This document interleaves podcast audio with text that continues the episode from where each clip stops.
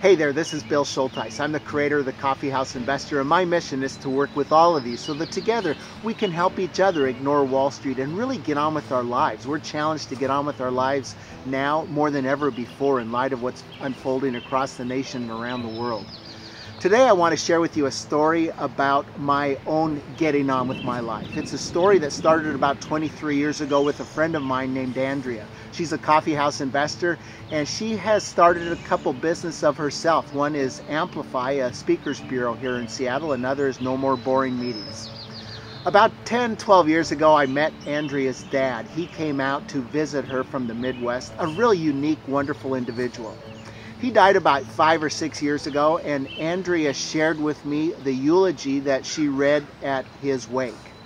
But then she shared with me that she shared that eulogy with her dad prior to him dying. And Andrea has been involved in the local TED Talks here in Seattle. Last fall, uh, one of the speakers dropped out, and so the organizing body uh, asked Andrea if we, she would be willing to share her story. Gracenotes, the importance of reaching out and telling people the impact that they've had on their lives, not at their eulogy when they've died, but while they're still alive. I have information on my website, coffeehouse investor dot com, and below this video, where you can reflect and review Andrea's uh, TED Talk, and uh, maybe it will spur in you a thought or an opportunity to reach out to somebody in your life who has meant a lot to you, and read to them your own grace note to them.